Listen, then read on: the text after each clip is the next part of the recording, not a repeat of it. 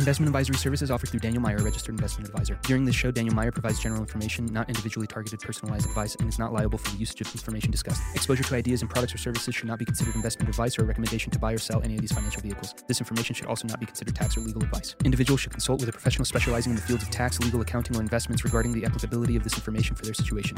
Past performance is not a guarantee of future results. Investments will fluctuate and when redeemed may be worth more or less than when originally invested. Any comments regarding safe and secure investments and guaranteed income streams refer only to fixed insurance products. They do not refer in any way to securities or investment advisory services. Fixed insurance and annuity product guarantees are subject to the claims paying ability of the issuing company and are offered through Forge Private Wealth. By contacting Forge Private Wealth, you may be provided information regarding the purchase of insurance products.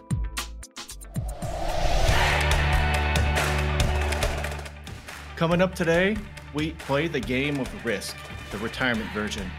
Um, the best part is you Welcome in to Capital Insights with Daniel Meier. The solution set is going to be designed in such a way that it's helping bridge the gap between where the client is and where they want to go. Your retirement matters. One size never fits all. There's no one approach in financial planning. There's no one investment solution or product solution that should fit more people than it's designed for. He has the heart of an educator. There's a lot of different pieces to the puzzle. And now, Capital Insights. Welcome in, everybody. This is Capital Insights with Daniel Meier. I'm consumer advocate Steve Siddall. Dan, of course, a fiduciary, nearly 20 years walking folks to and through retirement. You'll find his website at forgepw.com. That's forge, the letters pw.com. And, uh, well, there's so much more I could talk about. But, uh, Dan, let's just jump in. How are you? I'm doing great. How are you? Very, very well, thanks. Everything good? Everything's good. Yeah. Uh, life is busy as usual, but um, you know, summer is one of my favorite seasons. I love being able to get outside all the time, and it's uh, you know, instead of getting a lot of sleep, which with my four kids we never do, uh, we need to be you know solar powered and let the sun recharge us, right? So that's what we're doing this summer. Exactly. Well, all right. Um, well, as you mentioned at the beginning, we're going to play a game of Risk. Now, um, I remember that as a kid. You? Yeah, Yeah. yeah. so it's kind of a different a different approach to it, but um, we're going to get what kind of questions that you ask folks, um, and um, you're going to ask me some questions that uh, you would expect to uh, talk up to a potential client about. So let's uh, let's jump in. Let's see what happens. Let's see how smart I am. All right. Awesome. Well, I think some of these are pretty straightforward, so I think you'll be good. But uh, yeah, usually we start with some foundational questions just to get a feel for, um, you know, who the client is and what kind of investor they are, and you know, if they have any, you know, initial thoughts in terms of what they'd like to accomplish. Um, a lot of clients come in stating that they have a certain risk tolerance, and so that's one of the first things we ask. So I'll ask you that. Um, what kind of investor, Steve, do you feel you are in terms of risk? Um, well, I'm going to say I am in the moderate category, and my wife is a lot more conservative. Is that is that typical response?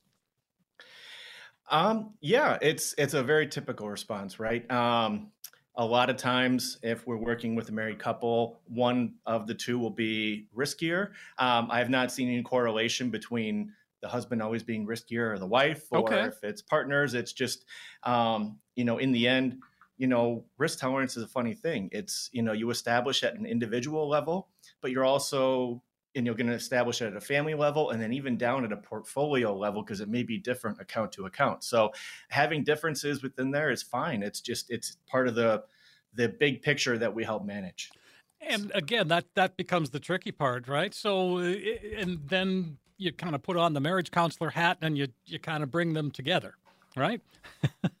right well in, in some cases it's it's not absolutely necessary for them to be 100% matched up by the end of the process as long as they agree that you know especially if they've got separate accounts um, retirement accounts in each of their names that they would like to keep at a risk tolerance that's a little bit more unique to them than maybe the collective for both of them that can be fine as long as it's it's not going to challenge you know kind of their long-term plan and what they're looking to accomplish together as a couple.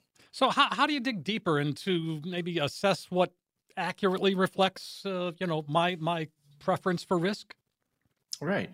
Well, I think first, you know, in addition to asking, you know, where they feel they are in that spectrum right out of the gate, you know, we always want to establish some of the other things that are a little bit more foundational in terms of the portfolio before maybe diving even deeper, which is questions like, you know, what is your in making sure we are familiar with um, the ages of the clients if they've not already been an established investment or planning client, um, and then also, so I'll ask you this: um, How far out do you t- intend to potentially switch from maybe a saving investor and growing investor to drawing income for one or all of your accounts?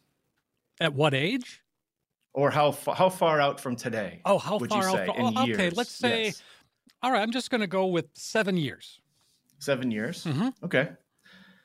Excellent. So, knowing how far out the client is from potentially needing to turn and maybe start taking distributions from a portfolio um, tells us a lot in terms of the time frame we still have left to take risk within the portfolio. I see. Okay. Right. So, um, and it's and it's important to know because I will make two distinctions here that we will have the let's call it risk appetite or profile of the investor, but we also have kind of a risk profile that's built because of the the planning details that we have. And sometimes they don't just sync up magically and we need to you know kind of work through things. So if someone said hey i'm i'm taking income in seven years but i'm an aggressive investor and i want to stay that way um, we're getting into that zone where maybe if we have some you know market risk or high volatility um, the idea behind looking at the time frame is if we have that downside pressure on the portfolio do we still have time to make it back up? And if we start to get into a time frame maybe a couple of years down the road where we're even closer um, dialing it back so that we don't have that downside exposure is is many times why we have that discussion. All right. The and and again, that's an interesting way to go. Folks, if you'd like to get a head start, let me give you a number. It's 888-908-0503. And uh, so we're kind of establishing what uh, the kinds of things that you want to know from us as we start to put a plan together. And uh, what are some other things that you need to know? Right. Um, well, in addition to asking their thoughts up right out of the gate in terms of where they feel they are from a risk standpoint, I like to put it to the test a little bit with a couple of hypothetical questions. All right, right? Um, really getting into it and seeing the the if then scenarios and if it lines up with what we've discussed. So I'll ask you the question. Um, what action, Steve, would you take if your portfolio lost value over a three year period? And I'll give you a couple of options to choose from. Okay. Mm-hmm you would first move my investments to a more conservative portfolio to avoid losing more money. Second option, continue to follow my long term strategy. Or third option, develop a more aggressive strategy to recover my losses. I'm going to go with B. B. Okay. Why don't we sense? try another one? Yeah. Oh, okay. If the stock market were to fall by 25%, what would you do? Do nothing, wait a few months to make a decision, or sell your stocks promptly? I would do nothing initially. Okay. Because I mean, I don't want to sell at that point. Okay. Tell me, is there a threshold of, let's say, market loss where you feel like you would make a change? And what would that change be? Would it be in that direction of going more aggressive to make up losses, or would you pull your money out and try and avert from future losses? I, I guess the uh, the conservative side of me would say, yeah, let's just kind of move it out a little bit. Okay. The, the, trick there, obviously, is you know you move it out when you put it when you put it back.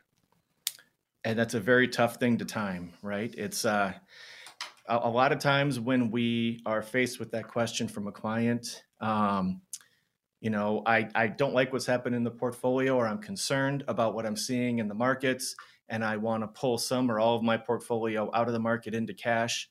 Um, first off, you don't necessarily know without a crystal ball at that moment if are, are we at a new market low and are we going to bounce back up from here if the market's down?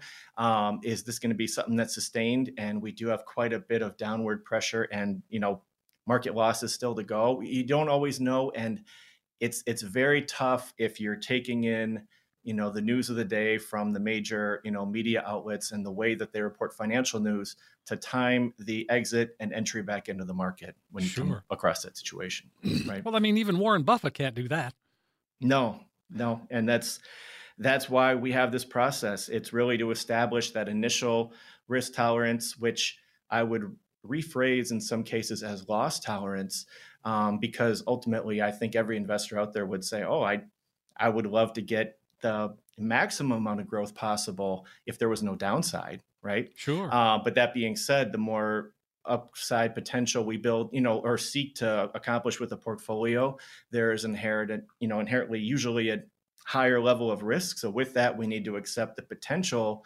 of loss in the portfolio and make sure that it aligns with what the investor's expectations are. All right, then. And uh, so, how do we, uh, um, how do we be more proactive in terms of of our of our plan, and and how do we do that? So, I mean, staying within the context of the risk tolerance discussion, right? Sure. Um, the idea here is that um, first off, this discussion cannot happen once and not ever again. It needs to be an ongoing conversation with the client and their advisor. And like I said, it's also not going to be unique to just one risk tolerance that's going to you know span across their entire financial picture and every account and every situation. Um, and a good example of that is it may make sense to have kind of a collective risk tolerance for, let's say, if you're working with a married couple and they've got their retirement portfolios and their long term assets to uh, align those as much as possible with where we're looking to go long term. But you may have be also working with a couple of education accounts that have a different time frame. Um, you may have money that is invested in a taxable investment portfolio that has an entirely different objective, maybe a shorter timeline that is not going to be invested the way their long term assets are. And so initially, it's getting the lay of the land uh, correct and really understood and transparent between the client and the advisor in terms of expectations of what we're looking to accomplish and how much risk we're willing to take in each situation to try to accomplish it. Right. And then from there, we move into more of the ongoing service. All right. Well, Dan, I, I mean, you're you're taking me down a path. I really like that. Let's see uh, let's see what happens in the next segment. Right now, though, let's take a break and invite folks to call. Sounds great. Well, you know, in describing this initial part of the process, it's really just the first, you know, peel of the onion, right? Um, once we've done this, there's so much more that's to be done, um, but it's really the foundation for an advisor and a client establishing a relationship. And so, in listening to this, um, if you feel like you need a new assessment from someone, make sure things are properly aligned, um, a second opinion or a first opinion if you haven't worked with an advisor before. Um, we do this because there's a lot of uncertainty out there. It can drive feelings of nervousness and fear regarding the markets and where you're going. It can drive concern about your ability to accomplish your long term goals. Um, this does not necessarily need to be the case. We can help you. We do this um, on a regular basis. We take pride in it. We love doing it. Um, and, and that's also why we do this show as well. For the next 10 callers, we'll offer a no cost obligation and no obligation financial review to take a look at everything and see how we can help you. Um, believe me, with the uh, resources that are out there and you know just the different processes and things that we can put in place, um, I know that we can help you get better aligned with where you're at and where you're looking to go. And it's just, uh, you know, come in, test the waters with us, and see if we can help you out. Fantastic. Uh, let's go ahead and make that call right now, folks. Dan's waiting for it. 888 908 0503. You'll get a comprehensive financial review showing you where you are today. But more importantly, it's a roadmap, if you will, that'll help get you to where you need to be when it comes to retirement. 888 908 0503. 888 908 0503. So once an advisor and their client establish that initial risk tolerance for their investment portfolio, what are the immediate next steps? And once taken, expectations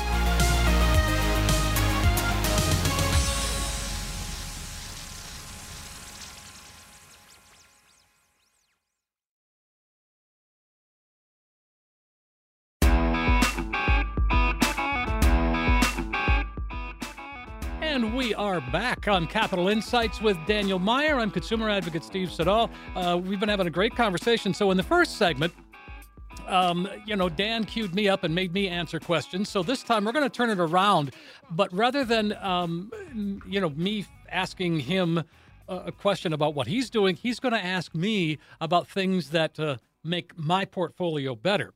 Um, so you want to you want to plan to use uh, established risk tolerance uh, as well as expect moving as well as what to expect moving forward. So um, let's see, top of the list. Uh, tell me first, how do you use the risk tolerance information re- regarding my investments? How does that work? Sure. So, I mean, we do this for a purpose, right? Um, the risk tolerance is a measure of the degree of loss an investor can, you know, tolerate or is willing to endure within their portfolio. Um, and like I mentioned previously, it's broken down. You can do it at a family level, at an individual investor level. Um, you can also look at it account to account, depending on their unique objectives and what the client is looking to um, use those accounts to accomplish for them. Um, so, you know, establishing that initial risk tolerance at these different levels is important because it gives us a starting point. Um, in addition to that, it really informs when we put together those financial projections and planning in the planning process that we talk so much about. Um, how much risk do, are we assuming, and what are the potential rates of return we can assume in projections? So we know not only where we're starting today with the portfolio, but how how, how this might go if we project out over time and what rate of return we can we can aim for. All right. That, well, that I like the way that sounds. And and um, so as we look at this, um, so once once an allocation is established, how do you put the right investments in there? I mean, how do you know what I like? Right. So so that's what we first do, right, is I, I, think most people think of that risk tolerance. You know, if you've seen it before in terms of a number scale or anything else, um, usually it translates in your mind to a percentage of stocks and bonds, right, or an mm-hmm. allocation. And I would say that we break the allocation out in the work that we do into several broader categories than that, right? It's not just stocks and bonds. Um, it's foreign and domestic equities, it's different types of bonds, um, it's alternative investments. They play an important role, um, and even maybe a small position in cash, and how all of that fits with the tolerance of the clients collectively and then within the different accounts. Okay. Once that's established, you know, how you select investments is very unique uh, to the advisor that you're working with. Um, some out there favor um, putting together an entire portfolio of direct stock holdings or maybe some direct bonds. Others may use, you know, a mutual fund portfolio, um, third-party money managers.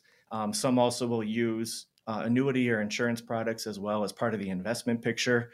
Um, specifically for this part of the conversation, I want to talk about, um, you know, in the accumulation phase. So maybe prior to looking at building an income portfolio, what would that look like? And for us, um, it's not 100% in written stone that we would do this every time, but we tend to favor using um, exchange trade funds to build the bulk of a diversified portfolio. Okay.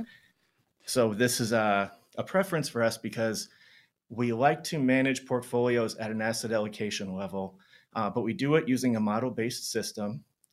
We like to make sure that we can be um, flexible and mobile within our allocation so we can get in and out of things in a very liquid format. Uh, so we're never stuck holding something beyond when we would like to for a client. Um, and it also allows us to have a very low internal cost um, for the underlying investments that we're holding for the client as well.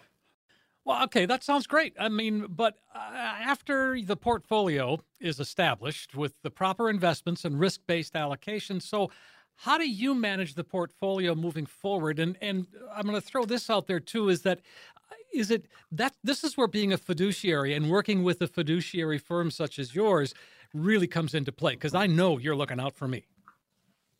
Correct. It's it's I believe it's incredibly important if you're out there, you know, interviewing advisors and getting a feel for who different advisors are. Make sure the person you're talking to is a fiduciary and that their interests line up with yours. Um, we operate that way. Um, and then the next layer down to answer your question and in terms of what it looks like after we've established right. the asset allocation, the investment selection, how it's monitored and managed moving forward, um, I believe could be just as important for the client as all of that work that you would do to establish that starting point in the first place, right? Mm-hmm. So, first off, we use a model based portfolio system. What that means is um, we do have the ability to customize portfolios for clients to a certain extent, um, but we do have what I would say are, you know, risk-based portfolios that are model driven, so that we can take information in real time, apply it to the portfolios, and and not just have a client's account not be included in the things that we're doing proactive. There are advisors out there that would not utilize a system like this, and very commonly they will put together a portfolio that maybe you know does a good job in that initial part of the process. It's aligned with you from a risk standpoint. They selected some good investments, but then beyond that, um, how are they taking in new information and adjusting the portfolio based on what's happening in the markets and what's happening with the client. And if you've got even 50 or 100 client families that you serve, if everybody's portfolio and everybody's, you know, you can have one client family with three or four portfolios and they're all different, how can you possibly be proactive without a model based system? Right. So that's uh, number one, how we operate. Uh, another distinction is that we do this with discretion. Discretion means that after we establish a contract with the client that not only establishes the risk tolerance, but kind of the flexibility that we have to operate on their behalf in different categories of the market or asset classes within the market. So, how high and low can we go in equities for the client, in bonds and alternatives and cash? And once we have these rules established for that client, um, discretion means that we can proactively make changes in the portfolio without reaching out to the client advising them on what we think and asking their permission time and time again. Uh, without that, as you can imagine, even a really simple change of swapping out one investment for another might take an entire financial quarter to reach out to every client, play phone tag, execute the change, go to the next client. It just it's not timely enough of a, a model to work with, um, given the way things operate nowadays. Sure. Um, that being said, it's also something that's not done by everybody. And it's an important question to ask if you're working with an advisor and you tend not to see any activity or any proactive changes in your portfolio when you're not meeting with them. And if those, you know, changes only come when you tell the advisor that you're not happy or when you go in for a meeting and ask for changes to be made, uh, that that's not a model for success, in my opinion. Right? You mean the client asking for a change? Right. Or even if you meet with your advisor on a semi annual basis and there's only ever a recommendation for change when you have that meeting face to face, what happens for the other six months? Right. right. It's, uh, I mean, if you've got a, so the combination of discretion and a model based system allows us to then put together a process where, um, and we don't do this, I don't just do all this myself. I've always stressed the importance of having a team I know a lot of advisors out there kind of wear a lot of hats and in the portfolio management side, wear all the hats. Mm-hmm. I think that is incredibly difficult to do. So we have a team of specialists where some focus on the economic research, others translate that into portfolio positions. And then we have a process of interaction between that team and the advisors on behalf of the clients so that we're always proactively monitoring what's happening now, what may be coming down the road, what does it mean for the portfolios, and how are we adjusting to accommodate for it? Sure. If we didn't have discretion and we didn't have a model based system, we could not be that proactive in, in the ongoing management process. Does it make sense? It does make sense. A, question about the model based system. Uh, or sure. mo- so, with that, obviously with these with the model based system then many of the things that you would choose to do are are repeatable things or things that you can repeat right? And and still be successful. Right. Uh, are you talking about the process of uh, clarify a little more with me what you what you mean by that? I mean again just uh, you know i mean the the choices that are made the the the investments that are done. You know when i say it's a model based system. You're going to you're going to take it down a path. And and again you know that this particular path for this particular person is going to work. Right. Right. And so it's important both for that but it's also important for that timeliness piece that i mentioned before okay, right? Sure. So so I'll, I'll you know kind of put this to you in a different way and tell me if this clarifies things right? Um, if i've got 100 client families And even if they all have portfolios that I've constructed using the same criteria, and um, I then decide that I want to make a change, even if I have discretion, I have to go into 100 portfolios and make 100 trades, right? Yeah. If I've got a model based system, and let's say all 100 client families are not going to be in the same you know model but right. let's let's say for ease of discussion that there's five risk-based models and they all fall within one of those five right mm-hmm. Now we don't pool client assets so if i go in and make a change to a model it's not going to you know block all the client's assets together to make trades. Oh, but it is going to create a trade list that means if there's 30 client families that are using model one and i go into the model and in, and, and put in a change it's going to put together a trade list of the 30 accounts it's going to execute it and all of them are now current to what we'd like them to be holding at that moment. Oh wow. Well, oh gosh that, that's very cool. What a way what a great system. And uh, you are uh, certainly well versed at creating successful retirement plans. In fact let's invite folks to call. We've got some more spots on the calendar available. Excellent. Well you know i, I took quite a bit of time there describing our process because i think it's incredibly important and no matter what plan you do or the initial assessment you do to get a portfolio set up initially, how you operate moving forward is incredibly important. And, you know, with the uncertainty out there today, um, if you don't know that when you leave the advisor's office that you work with, that they're proactively working for you so that you can go off and do the things that are important for you in your life, it doesn't give you that peace of mind that you're still on track. You feel like you still have to keep your your advisor in check and doing the things that they need to do for you. So I think making sure you have someone that's working in that way is incredibly important. If you'd like to learn more about this, see if it's something that can uh, align with you and if we can help you, we'd love to sit down and have a chat with you. Uh, give us a call. We set aside time so that those that listen and have interest can learn more and see how it applies directly to them. 888 908 0503. That's the number, folks. It's a great opportunity for you to come on in, sit down, get a financial roadmap put together. And maybe you're looking for a second opinion. Daniel and his team are there for you. They will give you that review, no cost, no obligation. You just need to make that call right now. 888 908 0503. You're going to get a comprehensive financial review, and uh, you'll see, yep, here's where I am today, but more importantly, it's a roadmap that can help get you to where you need to be.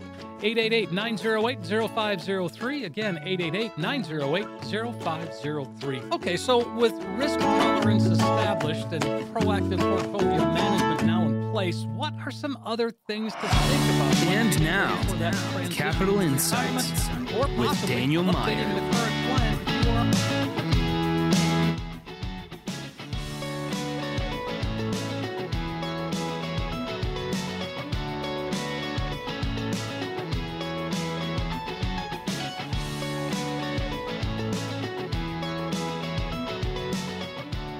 Dan, we're going to jump into it here, but I have a couple of questions um, from the previous segment that I think should be be good. We, you talked about uh, the proper portfolio management.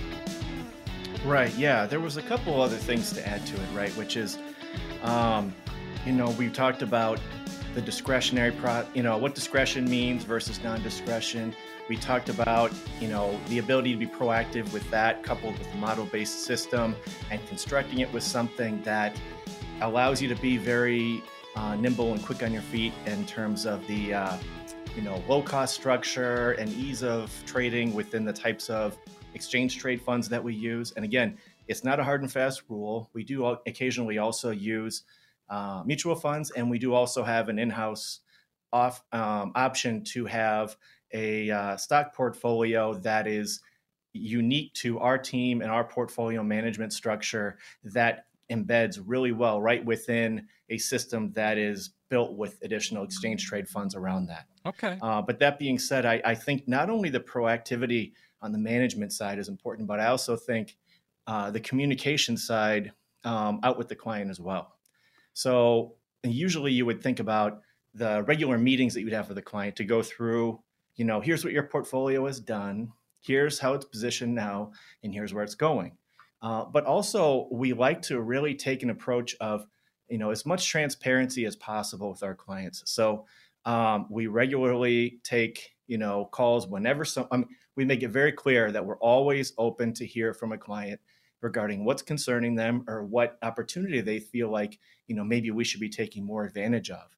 In addition to that, you know, I mentioned how much research we do on the front end. Well, we publish that research as well. So in addition to covering it in meetings, you know, and occasionally in, you know, market updates that we do in different formats, um, the client also gets something from us every month that goes through um, the economic news that we're observing, you know, some of the things they're seeing in the news, and even what it means for the different categories of the market, like equities uh, and bonds as well. Okay. Right. So, and then lastly, uh, before we move into kind of that retirement transition piece, um, it's also um, notable that, you know, we have a very comprehensive team that we serve clients with, and it's not just the advisor, uh, myself, and the portfolio management team that I have. Uh, we also have a full service tax department. Uh, we can do the estate planning, not just you know recommendation of a type of plan, but down to putting together documents, a will or a trust, and uh, you know even giving advice in subcategories like uh, you know Medicare or Social Security. Um, and with that, as you can imagine, when I describe the way the advisor on, and working with the client interacts on an ongoing basis with the portfolio management team, you know, there's benefits to collaboration with those other departments as well.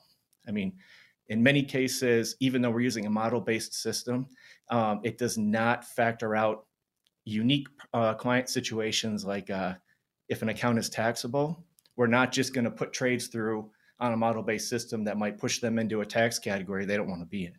Uh, we're always going to have the system set up such that we take into account all of those details. And when in doubt, I mean, the ability to have the CPA who's doing the returns on the team for that client to be able to come in and say, here's how they're sitting year to date with their taxes. Here's where you're at with the trades you've already done. And given where the year is going and what you'd anticipate doing, here's a couple of scenarios for how it might play out. And here's exactly how it would affect your return. I mean, I can't stress enough how much having that team in place so that you can be proactive both in portfolio management, but also in all the other areas and benefiting from that collaboration, how important that is. Sure. So I'm your investment and planning client. Um, and so I'm wondering, as I get to that transition point, uh, that that kind of makes me uncomfortable. If I'm going from saving into spending, eh, help me through that. Right. So um, I, I've used a phrase with clients in the past when we're talking about this, and it's, you know, you have an asset allocation or a growth allocation for your entire life. And when you look at retirement, um, you have to slightly change your view on things and your mindset and think of it in terms of an income allocation. Um, and almost that you're going to have both at that point an income allocation and an asset allocation. Um, and I'd like to go through this in the context of a quick case study, if I can, Steve. Love it. And yeah, I, I love the I, case studies yeah, I'll, and I'll try do my best. Um, see if I can get through this in a way that makes complete sense in the time that we have. But so here, here's here's the situation that I've come across time and time again. So I did create um, a more generic case study to highlight a situation that I've come across multiple times. Okay. So our um, our hypothetical client's name is Kate. She is 60 years old. Um, she's retiring this year. Now, it's the context here is I'm using market data starting in retirement year 1999 because that's just in advance of obviously one of the times of market volatility that we had, right? Okay. Yeah, sure. And I'm also going to put the backdrop on this that um, all different investment advisors and wealth management firms out there take a different approach to, you know, how would you position a client to go through those, you know, years of retirement in terms of using a liquid portfolio or maybe positioning you know some of the income options out there like an annuity um, which is one option we do have strategies the model based strategies that we discussed earlier that are designed more for the distribution phase right that also work this way.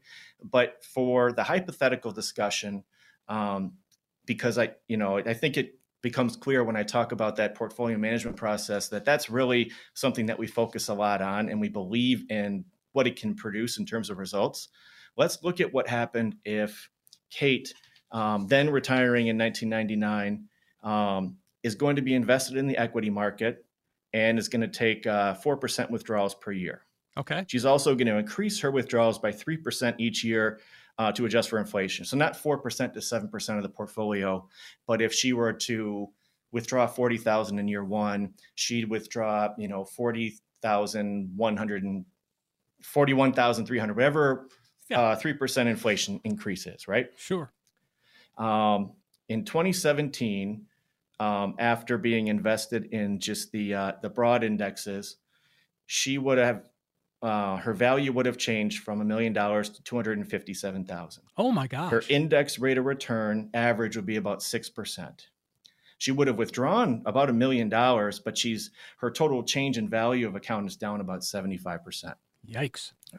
Okay, is this? Uh, are you tracking with me so I far? I am Steve, indeed. Yes. Yes. Right, and so you know it's important when we think about the shift from you know asset allocation to income allocation to think about you know there's there's different risks than when you're accumulating right? Timing of distribution you know and the sequence risk. These are things that just are, are added on top of the normal market risks inflation risks that are already out there for an investor.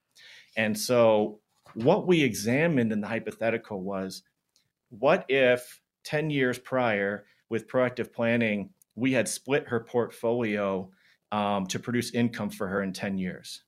And for the ease of discussion, let's assume that we could have carved off $500,000 from her portfolio, and that would have replicated her future 4% distribution. So it will eventually create that $40,000 distribution. Okay.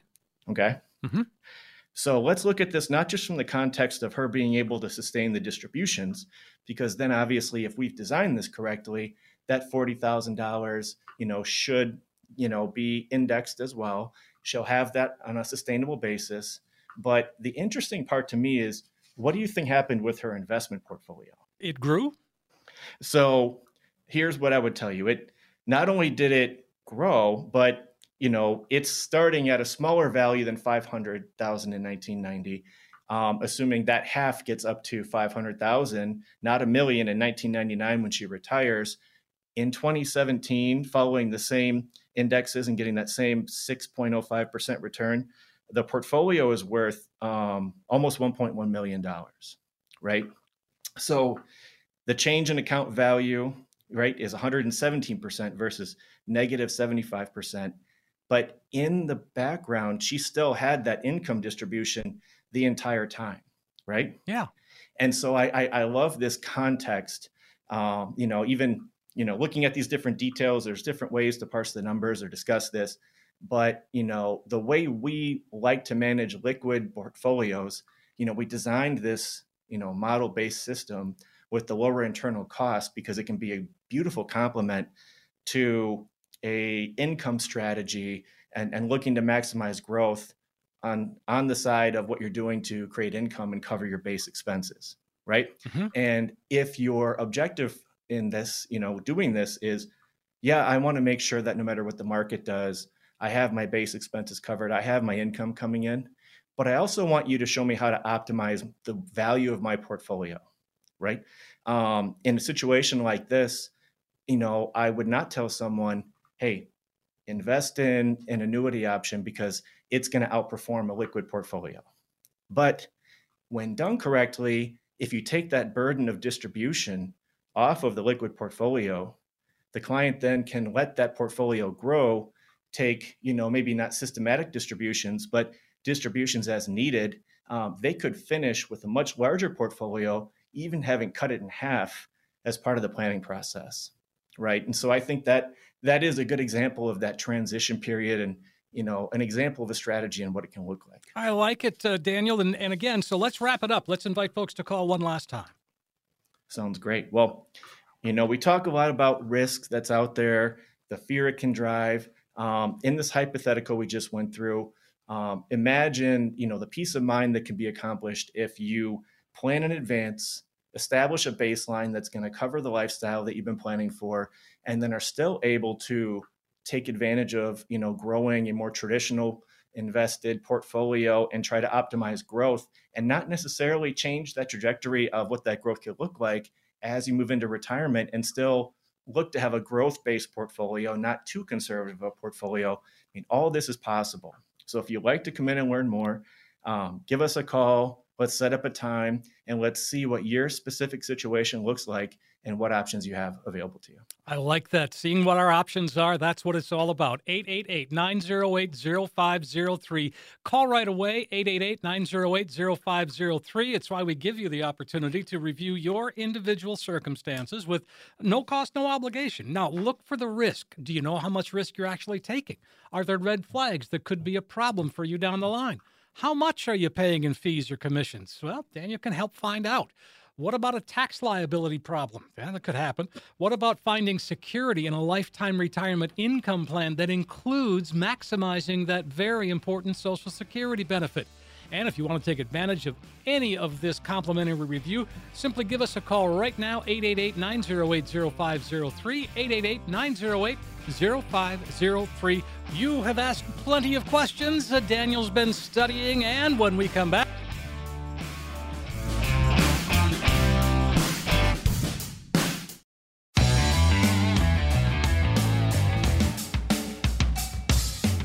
We are back on Capital Insights. I'm consumer advocate Steve Siddall. Daniel Meier here is here. Dan's had a, I mean, again, he's a fiduciary, independent, nearly 20 years helping folks getting to and through retirement.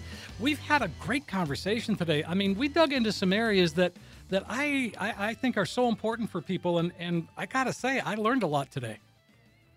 Oh, that's fantastic. That's that's why we're doing this, right? right. It's, you know, I I I would tell you, I, you know, I live this every day and I'm in it day after day with the clients. You know, we've got a relationship and an ongoing basis and things that we're doing. And, you know, sometimes backing up and just going through an example like that and then the nut and bolts of how we work once we're off and running i think is really helpful and we don't i don't always remember to, to discuss those things and i think it's important for people out there to understand that not all wealth management models are the same and you know if you found one that feels and looks good you know get a second or third opinion make sure you're you're receiving what you would you would need and what serves you the best all right so. Folks, it's 888-908-0503. So one question referencing the last segment we were talking, you were talking a lot about income allocation and asset allocation. And um, can you just ver- can you just kind of clarify that for me and, and uh, what that really means between the two? Sure. Um, let me over generalize or simplify just to, you know, see if I can give some clarity on this. So when people think of asset allocation, let's for purposes of our discussion here, think of it as you know kind of the growth mode maybe of your portfolio. The where we're talking about the different categories that you could be invested in you know stocks bonds alternatives cash and then the subcategories within them that make them up and um, using a risk tolerance or a process and an assessment to figure out the best way to have a client exposed to those categories so they're not taking too much risk they're not at risk for too much loss, uh, but they're set up to potentially get the growth that they would uh, need long term in their portfolio. Okay, all right. As, you know, so contrasting that, let's talk. You know, income allocation. Income allocation is something that we would do specifically so that we can produce regular distributions in the form of income to a client right? Um, and that can be done within the construct of a traditional portfolio. Um, there's ways that we structure and maybe even ladder out, you know, different types of um, bonds or other holdings within a portfolio. We do also, when it's appropriate, look at options for you know utilization of you know income-based annuities that type of thing. Um, but i guess one piece of context that I, I like to pull this together with is you know, if, if you're coming into that home stretch and, you know, you're starting to kind of have to look at the balance between these two, I would say my bias as a planner is I like to keep as much of your portfolio in that growth mode as possible, in the liquid, you know, positions as possible. So sure. if we can find a way to utilize the resources that are out there to take as small of a piece of your pie as possible and put it in something that's going to create the income that you need and then allow us to manage in a slightly more not risky but growth oriented way your portfolio without the same distribution burden um, that is that is our many times our objective in terms of that transition phase and how we look at the two pieces. All right. I mean, thanks for the clarity. I appreciate that. And and uh, folks, if you have more questions about that, Daniel would be happy to answer them. Give us a call, 888-908-0503. Uh, and we have some folks that have done just that. Uh, let's start with Douglas. Douglas says, given the volatile market we've been facing, would that make bonds a reasonable and relatively safe alternative? Daniel, we haven't talked about bonds today. No. And uh, so, Douglas, that's a great question. Um, what you know, what's unique to this market cycle that we're in is that uh, you know it, it, was it's different than um, you know they're all different. Each market cycle is different, has its own identity in terms of what's driving it. But when you have a market cycle that's tied to an interest rate hike cycle, um, that doesn't necessarily position bonds um, really great in terms of being a, a safe haven while interest rates are going up. That being said, now that we're towards the tail end of that, um, you know, you can get a pretty good yield in short-term treasuries or short-term, you know, bonds or even in some cash products at the bank that you couldn't get a year ago or two years ago. Um, so there is the opportunity to get rewarded in those safer categories. But I would add that, you know, while we're at maybe the tail end or close, getting closer to the tail end of the rate hike cycle, um, that also has potentially positive implications for the equity market. So if you're if you're taking money out of the stock market to push into bonds, even though there is a good yield there currently, um, it may not be the place that is best set up for the foreseeable future. But you know, Douglas, having a discussion about you know, you know, I know I said a lot there, but how to best balance that within your portfolio is something I'd love to talk to you about. All right. 888-908-0503 is how you make it happen, Daniel. Love to hear from you. Uh, Ellen has a question. She says, I'm 53 and I'm concerned I'm not diversified enough. I have both international and domestic stocks, but at the moment, that's it. Should I look into real estate investments or precious metals? Thanks. Appreciate your tips every week. Oh, well, I'm happy to give them. And, you know, this is a great question as well. It's funny that we just covered a conversation right. about bonds, but then in this question, um, we're talking about diversification and there was no mention of bonds, right?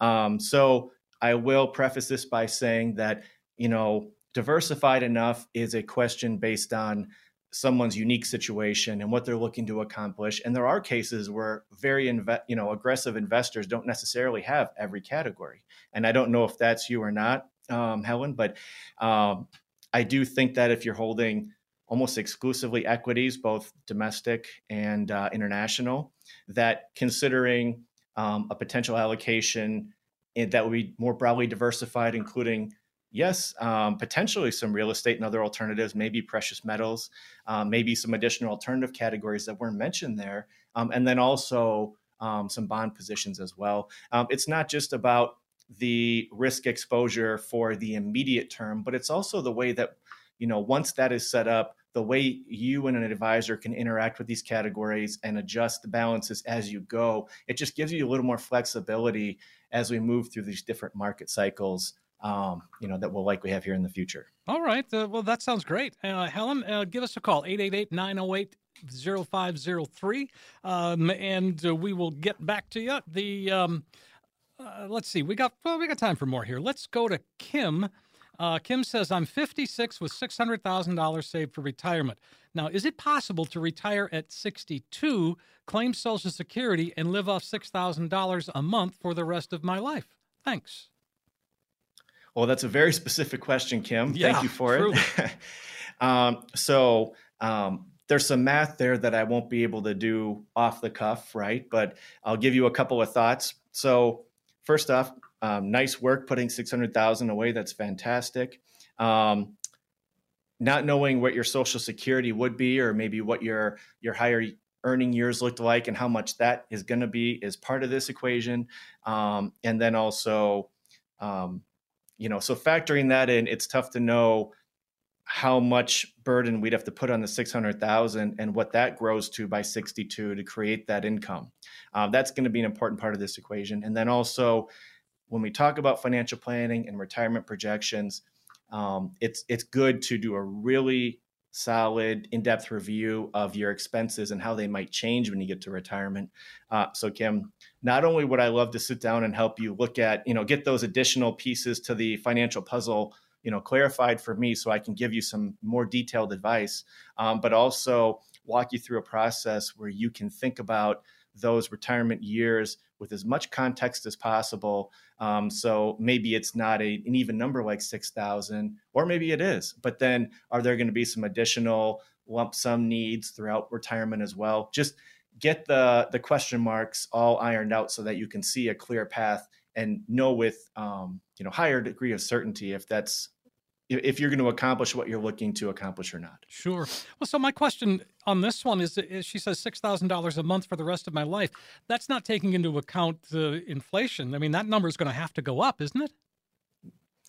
Yeah, I mean, if she has some way that she's done the math where she doesn't want to account for inflation, I wouldn't recommend it. But uh, you know, that's what we would do. We would make sure that not only is it, is it six thousand in today's dollars, but that it's going to keep up with the cost of living, and that's part of that you know assessment of what expenses are truly going to be and that's one of the parts of context that maybe i didn't mention when previously answering it sure. but you know it's just the more detail we have and then the more detail we you know today and then the more detail we have in our projections um, the higher level of certainty we have that what we're projecting is is likely how it's going to play out and then as we've discussed many times in the past we'll build in a lot of flexibility and buffers there so that we can accommodate the unknowns as they come as they occur and it doesn't throw our plan out of whack and mean that um, you know whether it's a, a, hit you can't afford to your portfolio or going back to work when you don't you don't want to and, mm-hmm. and wouldn't want to have to. I mean we want to we, we don't just want to follow the plan down to the penny. We want to build in flexibility such that we can absorb um, unforeseen events as well all right, boy. On that note, Dan, we have uh, reached the end of the segment. Uh, these things go by so quickly. Let's go ahead and, and wrap it up with uh, one more opportunity to uh, come on in and, and sit down. That sounds great. Well, in having this discussion, I know that I hear from people every day how much uncertainty is out there. Um, their way they're feeling about the, you know, what they're seeing on the economic headlines, there's a lot you know a lot of concern a lot of fear. It can be intimidating. It can drive feelings of not necessarily having control or feeling like you know there's just too much to deal with in my life. I need to push this down the road. I'll deal with it another day. Um, you know dealing with it in the future is not necessarily always in your best interest. And in terms of the fear and maybe feeling like it's taking you out of the driver's seat this does not need to be the case right? Uh, we do this for a living. We love doing it. We love working with our clients. And if you gave us the opportunity, we'll show you how we work and show you how we can help you. For the next 10 callers, we offer that no cost, no obligation financial review. Uh, now, this analysis will include a, a fee report and a risk assessment on your investment portfolio. This will help you recognize unnecessary losses um, and see if by simply protecting your retirement investment, you could experience dramatic growth potential. We'll also perform a tax analysis uh, to reveal how you could possibly reduce your taxes and increase your cash flow. And don't forget, as a broad financial team, you know, we can not just project this, we can help you walk the walk with all these things as well if we decide to work together. And then lastly, we'll develop a customized income plan utilizing proven strategies which could strengthen your retirement income and take the worry out of living in retirement. So no matter where you're at in the, you know, preparation for retirement, you just retired, you're a few years in, there's always the potential to make an adjustment and get more on track to accomplish what you want to accomplish. So give us a call. We'd love to sit down and have the conversation. Fantastic, Dan. 888 908 0503. You heard Dan. The next 10 callers are going to get that comprehensive financial review, and you're going to have a roadmap that'll help get you to where you need to be when it comes to retirement. 888 908 0503. 888 908 0503. Daniel, this has been a great show. Lots of good information, great insight, and uh, again, really appreciate it. Well, as always, Steve, it's a pleasure. I, I, I love having these conversations with you, and I really appreciate everyone that sends in questions and that, that you know interacts with us. Investment advisory services offered through Daniel Meier, registered investment advisor. During the show, Daniel Meier provides general information, not individually targeted personalized advice, and is not liable for use of information discussed. Exposure to ideas and products or services should not be considered investment advice or recommendation to buy or sell This information should also not be considered tax. Individuals should consult with a professional specializing in the fields of tax, legal, accounting, or investments regarding the applicability of this information for their situation. Past performance is not a guarantee of future results. Investments will fluctuate, and when they do, may be worth more or less than originally invested. Any comments regarding safe and secure investments and guaranteed income streams refer only to fixed insurance products. They do not refer in any way to securities or investment advisory services. Fixed insurance and annuity product guarantees are subject to the claims paying ability of the issuing company and are offered through Forge Private Wealth. By contacting Forge Private Wealth, you may be provided information regarding the purchase of insurance products.